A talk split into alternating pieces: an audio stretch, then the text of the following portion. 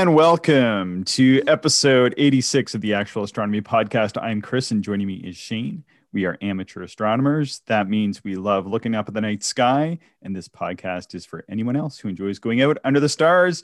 And we have not been able to do that this week, have we, Shane? What What's a star? uh, yeah. yeah, it's been it's been bad weather here. It's been so cloudy, and now we're getting into the cold.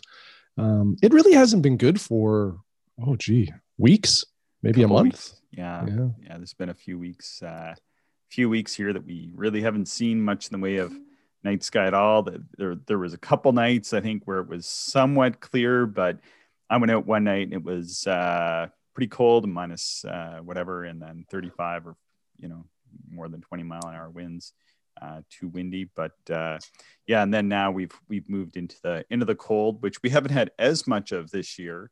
Um, but this morning when I got up, it was minus 30 degrees Celsius below zero. And uh, I think that's like minus 20 Fahrenheit or something like that, or whatever it is. It's cold or zero degrees Fahrenheit or something. Um, yeah, very, very cold. Um, really too cold to to do much astronomy.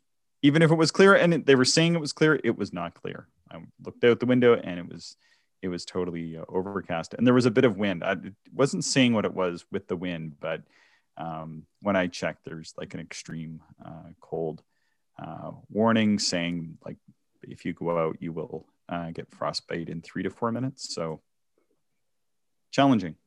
Yeah yeah it was supposed to be clear last night and i was planning to just do like a short binocular session in the backyard um, but it just it, the the clearness never came. Uh, I saw a couple of bright stars, but that was it. It uh, it did not it did not translate into anything of noteworthy for the podcast. That's for sure. So you sent me a, email from one of our regular listeners this morning, and I was yeah. excited to get that because that person was was doing uh, actual astronomy and looking at the moon yeah, yeah. Phil from the UK, who often uh, sends us audio messages, um, sent us an audio message with a, a picture. Um, now I know, like some of Phil's recent messages, uh, they they haven't had great weather uh, in the UK, or at least where he is uh, recently either. But uh, he must have had some clearness because he was able to use uh, his TMB planetary eyepiece, 2.5 millimeter uh, in his new uh, what is it a five inch reflector 114 yeah. millimeter? Yeah something well, like that. four and a half inch. That would be four and a half inch. Yeah i th- although i thought today he said it was 130 but i, I keep thinking it's the 130 but uh, I, I can't quite recall. Gotta gotta get him on and and have us uh, have us a review of that one uh, sort of live in person so we can get it nailed down. Yeah yeah but uh, he he sent us an kind of an interesting audio re- review of the TMB, and uh, I think maybe we should play it, Chris, because like you said, you and I have not done any observing, so it's just nice to hear from somebody who has done some observing. All right, and with that, we'll uh, we'll insert the audio here. We're actually not going to listen to it, but we'll just pause for a moment. Then it will be like it played, and then uh, we'll be right back. Okay, so a super, super, super quick um, review of the TMB Planetary 2.5mm eyepiece. Um, I got a f- good chance to go out tonight, um, and I went through all my eyepieces, and I can confer, I can concur, should I say, that the 2.5 millimeter TMB absolutely makes you feel like you are flying in a lander just over the surface of the moon. Um, I was concentrating on humorous, humorous, humorous um, basin, um, which is number 54 on the Lunar 100 um, list on the Sky and Telescope Lunar 100 card, which also, which I can also confirm is a brilliant, brilliant little piece of kit just to have out. It's laminated, and uh, yeah, for for three three bucks, that's it's, it's a no-brainer. You've got to get one if you're interested in anything lunar. Um, the I will attach a picture here um, with this with this review, um, and yeah, I think you'll you'll find this was a very um, because I'm actually going through an eyepiece. It was I had to take a video and I've taken a screenshot of a video, so the quality isn't exactly uh, well, it's not uh, anyway. I don't think as good as seeing through the eyepiece, but it just does give you an indication of um, what to expect. Now I'm using an f4.4 Skywatcher Skyhawk, uh, four and a half inch, 500 millimeter uh, focal length um, scope. Enjoy and uh, yeah, stay safe, people. Wow, that was a great recording. I mean, it is kind of strange to do that, but but to listeners, they'll they'll feel like we were right there with them, listening uh, along. And uh, no, I really enjoyed that. I I I enjoyed that he talked about uh, uh the humorous uh, region or humoris, and uh, I just thought that was that was great and sort of reminiscent of when when I had one of I think it was the two and a half that I had, and then sold uh, to you, wasn't it? It was the two and a half or three point yep. two or something like that. Was it the two and a half? Two and a half. Yep. yep. Yeah, that was from the original TMB. I I bought that from uh, or or through uh, Thomas Back. Yeah, yeah. No, I I remember that eyepiece. I didn't use it a lot myself. Um, just because I had like big light buckets at that time. Like I, I think it was either my eight inch reflector or my 12 inch reflector that I had and a two and a half millimeter eyepiece just doesn't work well with something like that with that long of a focal length. Yeah. Um, but what I really liked about Phil's observation uh, was his comparison to like, uh, you know, being in a lunar lander or like one of the the craft that would orbit uh, the moon, um, and just get that like kind of immersion feeling like you're there. Yeah. And um, you know, if you have a high enough power eyepiece with a wide enough field of view, uh, you definitely get that feeling and and uh, you know i think the um, the TeleVue Ethos 3.7 millimeter is specifically designed to give what is it the view through the apollo simulator or something, something like, that? like that yeah yeah that. yeah so that eyepiece has actually always intrigued me just for that reason to to kind of have that like spaceship porthole feeling when looking at the moon but yeah but I've never did I've never pulled the trigger because that's not a cheap eyepiece either. yeah, I I uh, I did know somebody who had that eyepiece. They were uh, a member of our local club for for a brief while, and I remember I felt bad because it had a a two inch to one and a quarter. Um, uh, I guess a step down, but it was actually part of the eyepiece. And we were okay. out at night, and I think actually, if I recall correctly, it was my bad advice that said, hey, what like he was asking if it could be used in just a one and a quarter inch diagonal or something. And and I said, well, there's only one one way to find out, just like sort of unthread that and see if it would work. It seemed to make sense to me, but it was in the dark, and so like how would like maybe that wasn't the best time to do it. So he unthreaded it, and I remember the uh, optical elements fell out. what? yeah, this isn't. I don't think I ever told you that story, but uh, oh. yeah, and okay. didn't want to observe with me again. So yeah, yeah. Mental note: never, never listen to Chris while observing. well, I think it was like one of those things where somebody was. It was first of all, it was dark, and I was observing, and I was kind of chatting with them, sort of over my shoulder and in the dark. And I had, you know, I maybe I didn't quite realize, uh, and I wasn't really paying that close attention to to uh, what was going on there. But uh, yeah, I mean, I, I, didn't do it. It was, I think I I had said, well, you could probably do this, and they were like, all right, and just unthreaded it. So, you know, wow. whoop. that would be heartbreaking. But you know, one of the nice things with with TeleVue, I think, like if any of that type of stuff ever happens, if you send them the bits and pieces, you know, like the the elements of the eyepiece, if, if you send it all back to them, they'll put it back together. They they will charge you, but they they have outstanding post purchase customer service. Um, yeah, maybe one I, of the best. I won't go on too much about it, but but all, all, I remember from it is is we like taking like putting on all the lights that we could get to find the optical elements. Um, they had done it in their trunk, fortunately, and their trunk actually was pretty clean.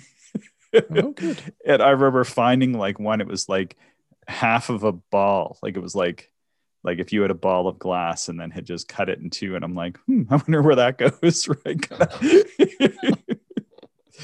anyway so uh, yeah don't don't take eyepiece assembly or disassembly advice from me um, Yeah. i'm not an optician Well, you know, I'll, I'll I'll share one of my stories that you know I guess kind of aligns to that theme of. Well, taking an eyepiece apart and then having the elements uh, do something you weren't expecting, and uh, it's with my uh, TMB Super Mono uh, five millimeter.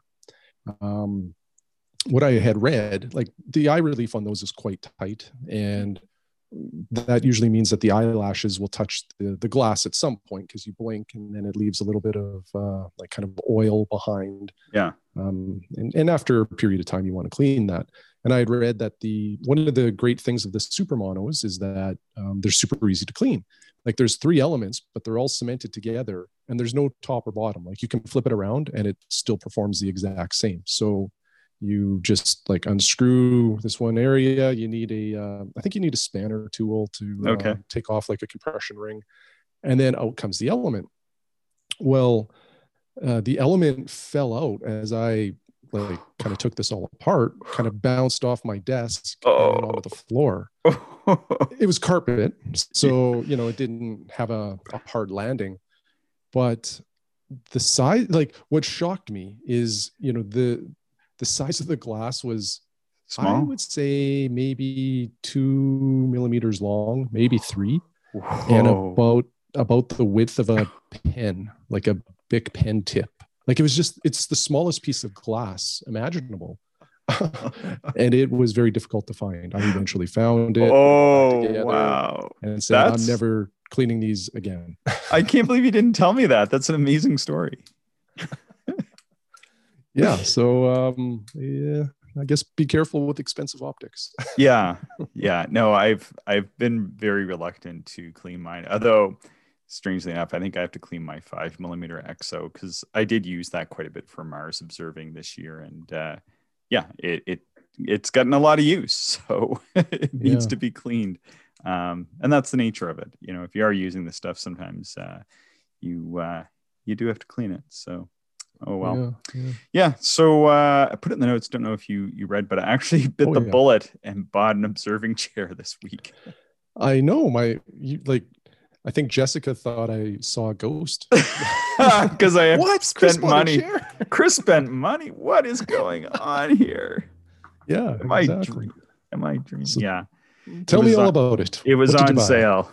you can imagine how Oh, yeah. often I've, I've been looking for years and and you know I don't think observing chairs go on sale very frequently. Anybody who's listening to this is going to think, yeah, observing chairs do not go on sale. And I literally waited for a sale. I bought one.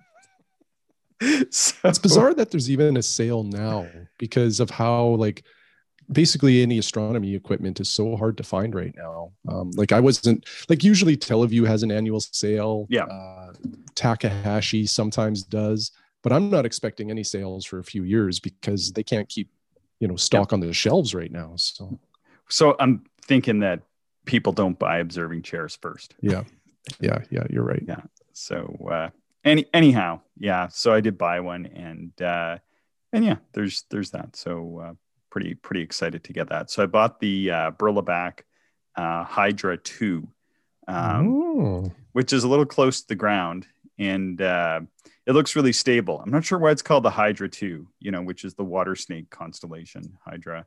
Uh, hopefully, it doesn't mean I'll be taking a dip in the middle of the night. Um, or or that the grassland snakes pay you a visit in your sleeping bag well, let's not even joke about that. Like the last time I was down there, I had a all too close encounter with a giant rattler. So we'll just, yeah, exactly. Okay. Yeah, no, I just Uh, pulled up a picture of it.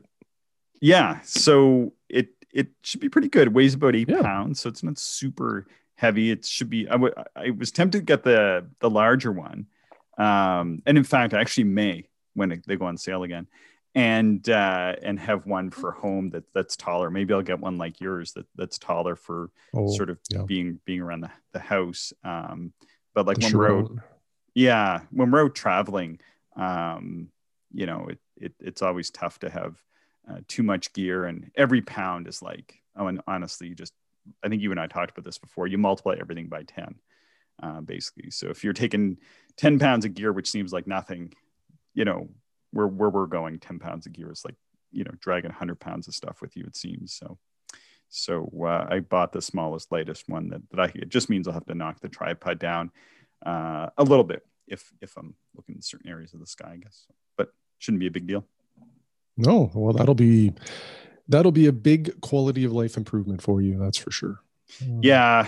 I was, you know, in, for, for the most part, when things are in most of the sky i'm okay because i'm not i'm not as tall a person as you are you're you're a rather tall person so uh, one of the few advantages of that is that i i can get by a little bit better um, without uh, with, without a chair or super tall tripod or anything like that but then uh, when i was when mars finally got as high as it was getting um, i was kind of getting into a pretty awkward uh, spot where a chair you know, I really I, I needed a chair. That's just what it came down to, and there was there was no two ways about it. And the chair that I do have is like a three-legged chair, and it's good on like cement or a very hard surface, very hard flat surface.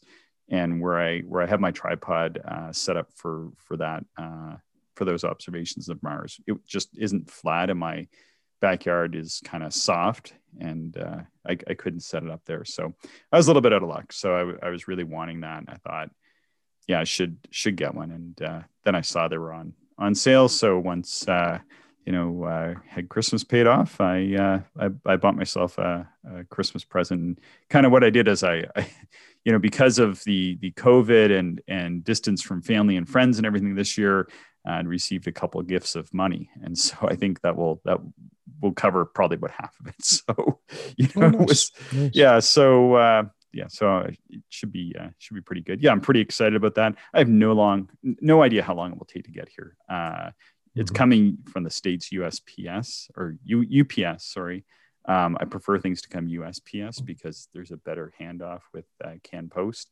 And the last time I ordered from UPS from the states, holy cow! I figure it was it was at least six weeks. So I'm mm-hmm. guessing uh, I'll be doing really good to have it by uh, by March, or you know, should definitely have it by by spring. But it's kind of what I was thinking right now is that um, it's a good time to kind of be planning, uh, you know, for for slightly warmer months or or clearer nights at least anyway, since since we don't have uh, since we don't have uh, much in the way of skies right now.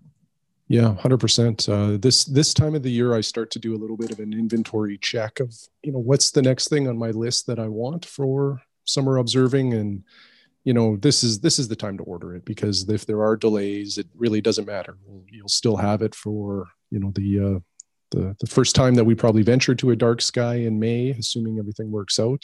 Yeah. Um, so you know and and the chair i bet will will even extend your observing sessions you know when we when we kind of hit the wall towards the end of the night Mm-hmm. Um, I think a chair can extend a session by 30 to, to 60 minutes easily because you just, you know, it's one less thing you're doing. Now you just sit back, relax, take some casual views.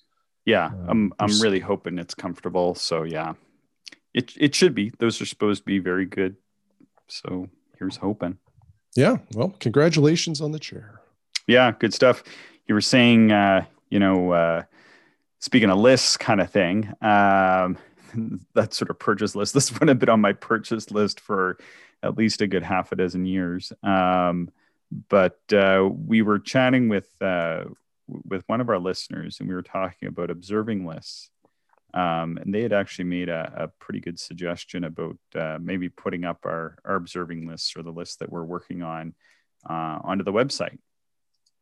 Yeah, yeah, and I think the suggestion was that uh, you know some listeners uh, may be inclined to observe similar objects because it's kind of neat to observe um, like the same stuff but compare observations because mm-hmm. everybody has different instruments different eyepieces um, and just different ways of observing or, or maybe recording the observation so it's kind of a fun exercise i think to have uh, you know a few people observing the same stuff um, and then you you know you can have conversations about it and uh, i think everybody either learns or sort of lives vicariously through each other. So yeah, I thought it was a, a great suggestion.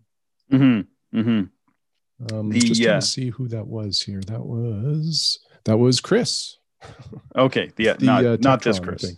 Not yeah. that. Not yeah, yeah. Chris with the Tectron. Yeah, yeah, yeah. Chris has the 18 inch Tectron, which I mistakenly thought that I had looked through the 18 Tectron, but the 18 inch that Mark has is uh, a light box. But he had had the 15 inch Tectron, and we had we had observed through the 15 inch Tectron a whole pile. So And- maybe, and maybe Mike- splitting. Didn't Mike Mike, buy the Tectron? Yeah, but then he hasn't really done as as much with it. I think it needed a bit of a retrofit, and uh, and it is it's a bigger scope. You almost need almost need an observatory or something for it. Um, Yeah. So m- maybe if I get that dark sky site, he can he can he can set it up out there and uh, put it in a in a storage facility of some sort, and I can just have use of it. Yeah, yeah. I think he knew there was an listens to ulterior this. motive there. I think he listens to this, so he'll he'll get that in his ear one of these days. Should be pretty good. Um, yeah. So speaking of lists, um, they were asking like, what lists have have we done? So uh, we belong to the RASC, which is the Royal Astronomical Society of Canada, which is basically the big Canadian astronomy club. It's got a few thousand members. Um, and they have a pile of certificates. They have a Messier certificate, a finest NGC, which is kind of like kind of like the uh, Caldwell catalog. And Yep. then we have the uh, Deep Sky Challenge, Explore the Universe, the Isabel Williamson Lunar Program, and then we have uh, an introduction uh, to the Moon. Uh, we have an introduction to the uh, Double Stars, which is just uh, which has just come out. Um, and then we have a list uh, from from David Levy called the Deep Sky Gems. Um, and I I was actually the chair of the observing committee for the organization for the national organization for a while. Uh, and I hadn't I actually haven't done any of the programs. Have you you you've done a few of these? I think I actually awarded you one of them. Yeah, yeah. Maybe I've I've only done the one. Uh, Okay. I did the Messier list, and yeah, you awarded me that certificate because you were the the chair of the observing committee at that time. Yeah. and uh, I've I've started uh, to chip away at the finest NGC, and then also the uh, Isabel Williamson one for Mhm. lunar observing. Um, you know the the lunar observing one uh, is I'm going to say it's really difficult, and here's Mhm. why. It's not actually observing all of the features on the moon. It's that the level of commitment that you have to have Yeah. to do that is extremely high because there's sometimes where you need to be up at four in the morning to see the moon or, Yeah. or to see the feature that you want on the moon. Um, so either you know either you do that to get it done or you just wait an extremely long time to see everything kind of on your own time Yeah. and uh, that makes that list really really challenging Yeah. So for for me anyway, and, and when it comes to lists and certificates, um, what happened was so I started doing astronomy just on my own. Um, and I did that for for quite a few years because I was I was a younger person and uh, you know I don't I don't want to offend anybody because you know I certainly have a few more years behind me now, but um, I kind of went to some astronomy things and everybody seemed like so much older than me. There was nobody there my age and i just didn't really connect with it. So i was like and it was interesting. It was a bit over my head and i was just kind of like i just like to do it. I just like to take my telescope and if i can get a friend to go with me fine. If i can't, i'll just go by myself and and i'll just observe. And and i did that for years. And so I, I knew that people were would do the Messier list and get a certificate and whatever. I thought, well, I should do that. So I did that. I went through the Messier objects over the the course of about the first uh, year or so when when I was doing astronomy like this. Um, and then I started observing a lot of galaxies, and I don't know how many galaxies I observed. I, I gotta say, I gotta say, I've observed at least a thousand galaxies. And after I looked at a thousand galaxies or whatever it was, it was a lot. Um, I had an eight-inch telescope, and and I was living under really dark skies, and uh, I just kind of went, I kind of have my fill of galaxies. And then I moved on, um, just just to general observing, just like looking at the star chart and saying, hey, you know, I wonder if I can even see this, and doing some reading in the astronomy sky and telescope magazines, and then trying to hunt down, you know, anything that they were talking about in there. And then after I did that for a couple years, I decided that uh, I just needed a break from it so I took a break for about a year or so, and then I then I finally joined uh, an astronomy club when I was, uh, I guess, in my uh, well, anyway, uh, much younger than I am now, but older than you know. I'd been doing astronomy for five or six years at that point, I think. So anyway, I, I sort of had done a ton of observing, and then when I showed up at the club, and I was like, oh, like, you know, all these individuals had had already done their master's certificates years before. In fact, they'd all done them years before I'd even gotten into astronomy. And so I was I was like, well, like what are what are they doing now? Because I had kind of already observed as much or, or more than than a lot of those individuals had anyway at that point. And some of them were working on really interesting projects. And I'm like, well, I could either go back and kind of retrace my my steps, uh, or I can kind of move ahead. And in, in chatting with these individuals, they kind of encouraged me to kind of move ahead. Like so, by that point, you know, a lot of people might be trying to hunt down M33 for the first time when they join an astronomy club. But, you know, I, I was like, well, I, I want to see uh, NGC 604 in M33 at that point. So you're kind of, mm-hmm. you're, you're looking at different things uh, by that point in your sort of amateur astronomy, uh, you know, journey. So I was like, well, I don't really want to go back and kind of kind of redo it. And I wasn't a sketcher because some people would take up sketching and then go back and do them. And I did oh, eventually yeah. take up sketching, but you, you know that story. I've, I've, gone off in in different directions, but uh, yeah, yeah. But anyway, you, yeah. So you're working on the Isabel Williamson one. That's that's really cool. I've thought about doing that one just because I, am not really much of a lunar observer, but uh, we'll we'll see. But are you working on any other any other programs? Are you are you trying to do the double star program that's just come out? Uh, I will I will uh, do the double star one. Um, I haven't started that one yet. Um, lately, what I've been doing in the backyard is I take out the, uh, well, there's a couple things I do. Um, one is I take out the Bright Star Atlas um, mm-hmm. by Will Tirion and Brian Skiff. Um, it lists um, quite a few constellations on each page. Like it's not a, it's not a detailed uh, atlas, and it's really, really good, I think, for binoculars and small telescopes um, which means you're looking at a lot of bright objects or a lot of um, sizable objects like um, you know clusters or associations that take up a big chunk of the sky. Um, and therefore a lot of this stuff is actually pretty decent for urban observing. Um, but what i like about it is for each page so on the right hand side you have your atlas or you know your star map of everything um, but then on the left hand side, it's just tables and it's got deep sky objects, open mm-hmm. clusters, globulars, planetary and diffuse nebula, double stars, variables, eclipsing variables, pulsating variables, eruptive variables, other variables. Um, and then just some notes um, like, you know, uh, uh, you know, M33 is the end, or sorry, M31 is also known as the Andromeda galaxy. But what I do is I take this out and I will just pick a part of the sky that I want to observe, and then start, you know, hunting down the clusters, the open clusters that are listed here. Yeah. Uh, then I start hunting down the double stars that are listed here, um, and and really that's pretty much where I leave it because galaxies and nebula aren't that great from the city, uh, and I really don't have an interest in variable stars, so I don't uh, I don't do that one. But but yeah. anyway, I've been doing that, so not really like a cool. list, but sort of a bit of a project. Um, for dark skies, actually, before I get to dark skies, there is uh, two other lists that I sort of chip away at occasionally, and um, they're both from Cloudy Nights. Uh, one is uh, James Barnett posted this quite a while ago in 2013, and it's the year-long 60 millimeter telescope challenge.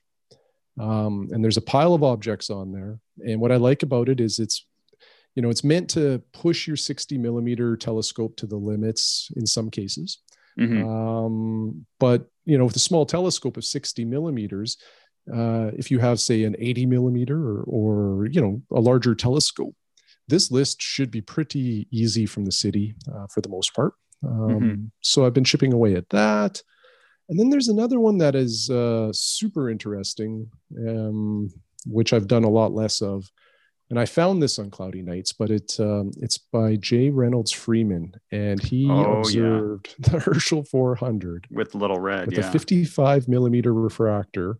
Yeah, uh, but he did it in the city, which blows my mind. So yeah, that one has always intrigued me a little bit. Yeah, yeah, that one, uh, that one. Yeah, I think it's like I forget what it is, but it's by Jay Reynolds Freeman, and it's from man like 1996 or something like that. So city cities uh, have grown in brightness since then, but still he was yeah operating under some adverse conditions. Yeah, that that is pretty impressive. It was a 55 millimeter fluorite, like a Vixen or a Celestron yep. or something. But F8 Vixen fluorite. Yeah.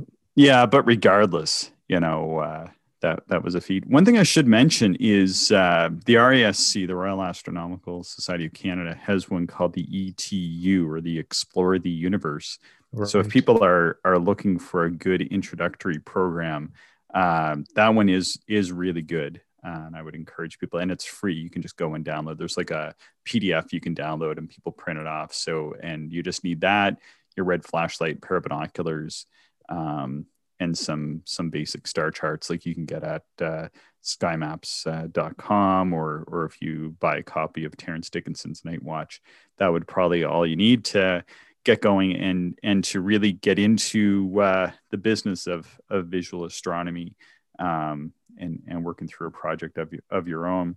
Um, but one of the lists that I'm working on as my own project. So well, right right now, the one that I seem to be working more on, which I hadn't intended, is I have a list in the Observer's Handbook called uh, Wide Field Wonders. Um, which kind of seems to stump some people. It seems uh, because it's it's a wide field uh, observing list, and so many times in in observing, people are focused on on smaller objects. And uh, the one that people keep, or there's a few that people keep coming back to me about, um, and you know they're like, well, it, it would be this object. I'm like, no, no, that that's not the object. That's a small object. This is a wide field. Like they kind of end up going down that path of uh, of trying to really pinpoint sometimes like something very particular uh, in a region of sky. And I'm like, well, it's actually the region of sky that we're looking at here. So for for example, I'm not sure if this is on the list or not, but um, we talked about like the Perseus, uh, the Alpha Perseus cluster, right? Mm-hmm. Um, which is the big cluster around uh, Alpha Persei, or I think it's Mirfak. I think that's that's Alpha Persei in the constellation Perseus. It's right in the middle. It's a really yep. large um, cluster. You can see it from the city, but from a dark sky, the whole area kind of just sort of glows a bit. But you throw your binoculars on that, you can really get a pretty good view uh, of of all these stars that are in there. Um, but yeah, but if you take a telescope, like a like a big telescope, like a 15 or 16 inch, and you point it at that, um, you're only going to see a few stars, right? Mm-hmm. And and this list is kind of challenging. So it's sort of a funny list because it's a list that most people are going to try to tackle once they've already done a significant amount of observing. But then, uh, you know, when they try to point a big telescope at some of these things, they're just gonna they're gonna not uh, be able to identify them because the field of view in a telescope is too small. So oftentimes you're just sort of you know, pulling back to a very small and expensive wide field telescope like an 80 millimeter f5 or something like a 7 by 50 or uh, or such binocular like a like a 10 by 70 uh, maybe a 20 by 80 something like that. And and it's designed to to really um, i guess push the skills of the observer once they've kind of you know gone past just buying a big telescope to see fainter and fainter things there there is still a bit of a skill development that you can do um, you know which is beyond just simply buying a larger telescope to bring in more light. And that's what that list is designed to do. Um, but yeah people tend to, i get uh, quite a few emails. Typically i get like at least one email every few months on it uh, saying what is this? I can't see it or there's nothing there you know what are you using? Oh, what's really? the instrument? Yeah you need a this is a binocular thing. And right now have uh, one individual. I'm not going to go into too many personal details. Somebody you know as well, um, and they wrote me and they were kind of frustrated because they're trying to take a photograph of it, but it's a it's a it is a nebula, and it's there.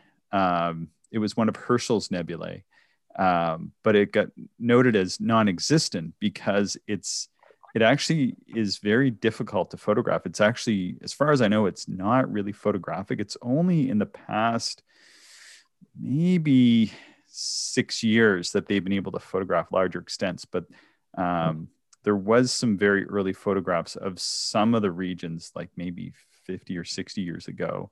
Um, but like to see the whole region now only since um, like really the past 10 years in computer advancements in software and uh, and CCD and that have people been able to photograph it but it's actually not too difficult to see visually and this is uh, part of the uh, anyway I'm not, I'm not going to get into it people want to want the list um, we, we can post it or if you have a copy of the observer's handbook you can uh, you can take a look for for my list in there and then the other list that I'm working I put this in the notes. I think we can actually send this out. This this is uh, from 1943. Um, the Observer's Handbook in 1943 had a list of uh, 74 objects, of which most of them were on like the Messier list, or they would become like galaxies that went into the finest NGC list.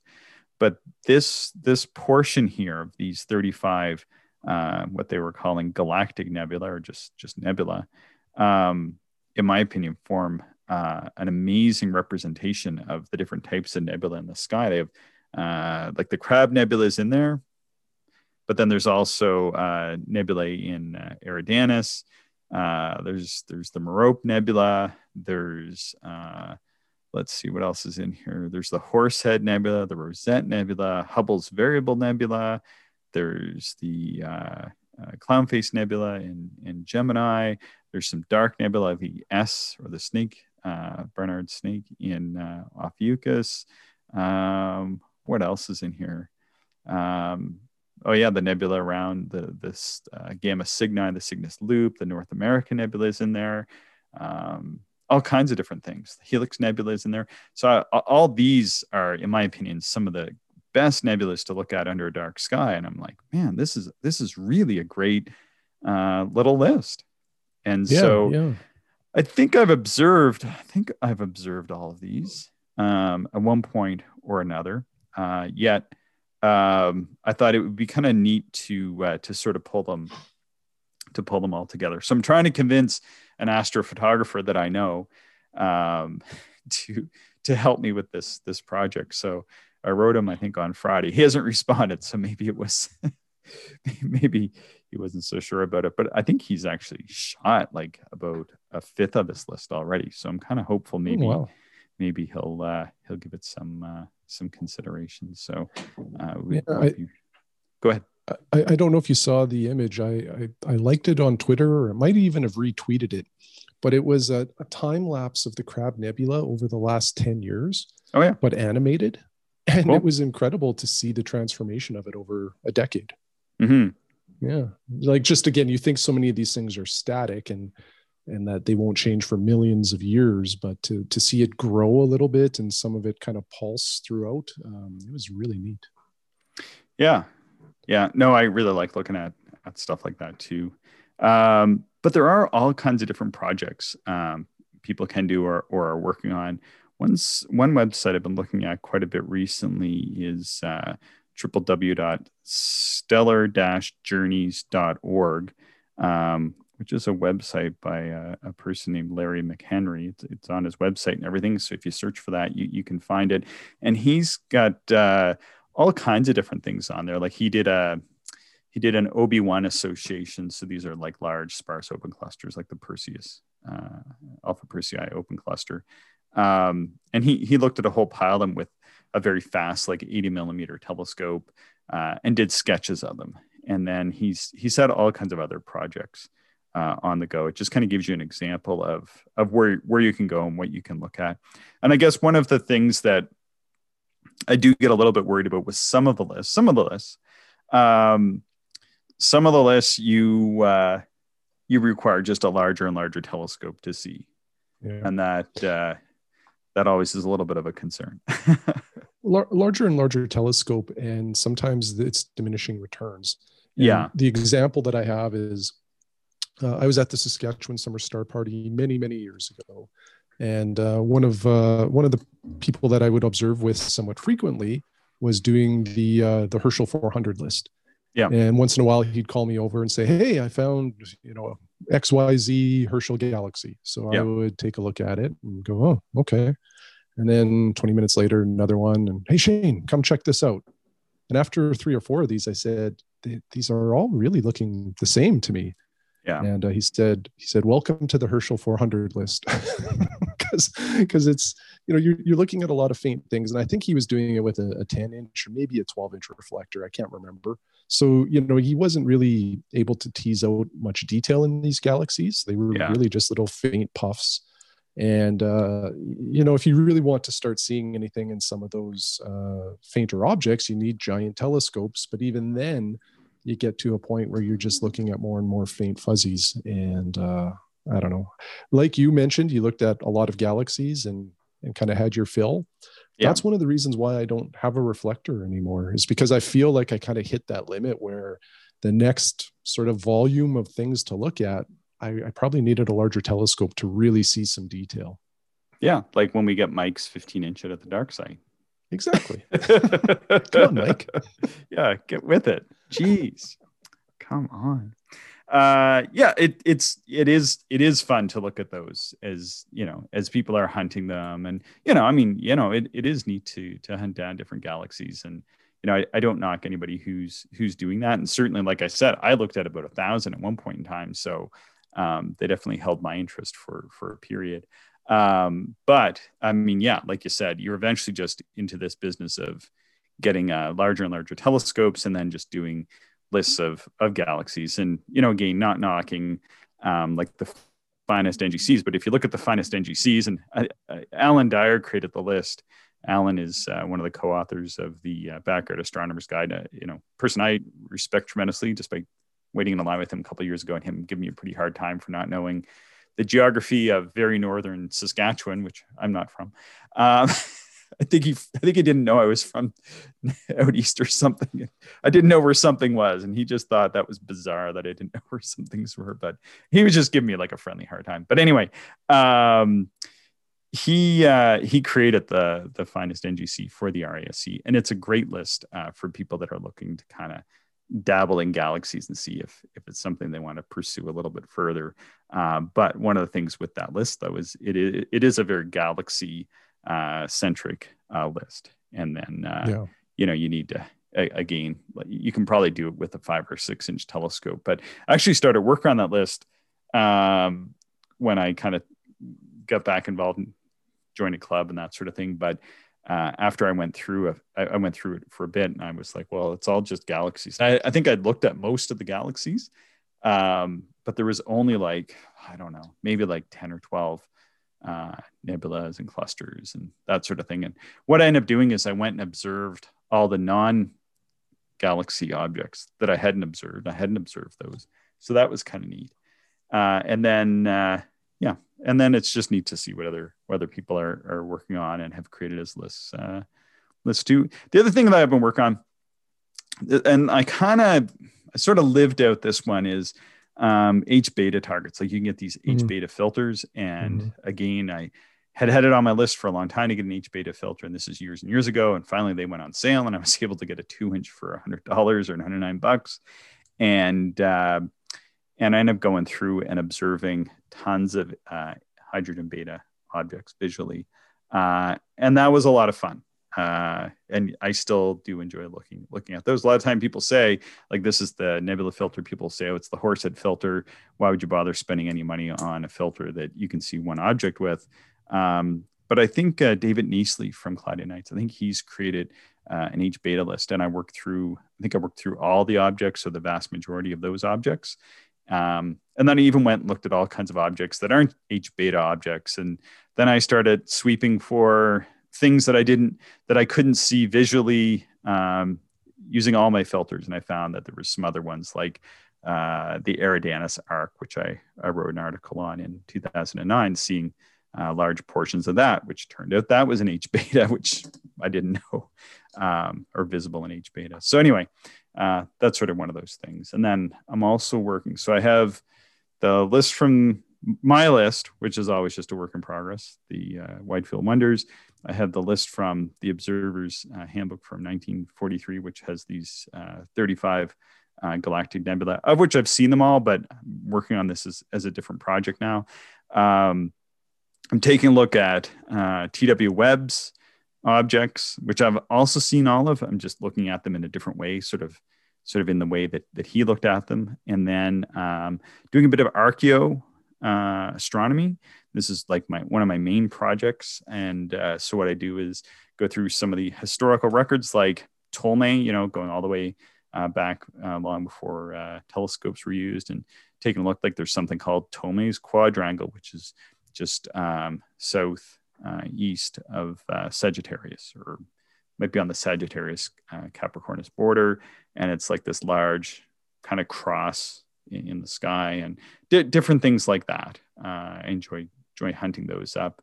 Um, yeah, things like that. So that's that's kind of what I'm what I'm working on, Shane. Hopefully, it wasn't too much of a of a dry talk on observing lists for people, but uh, you know, people were we've had that question I think a couple times now, like, what are you guys working on? And you know, apart from the planetary observing, this past year was really uh, about getting a good look at all those planets. Um, these are sort of the deep deep sky object uh, lists that uh, that I'm on about anyway. Yeah, yeah, for sure. I'll I'll add two more too that I that I uh, am working on sort of intermittently. One I've referred to many times uh, when we go to a dark site. Um, I like to take um, Stephen James O'Meara, uh, his various books. Um, he's got yeah, pack them up in the case and oh, his books. Yeah, yeah, yeah. Take the books. Well, I don't actually take the books. I like to observe the items that he's written about in his books because I have basically the same telescope that he observed all those objects with, and um, uh, they're interesting objects. So I'm I'm trying to to knock those ones off when we head to the grasslands.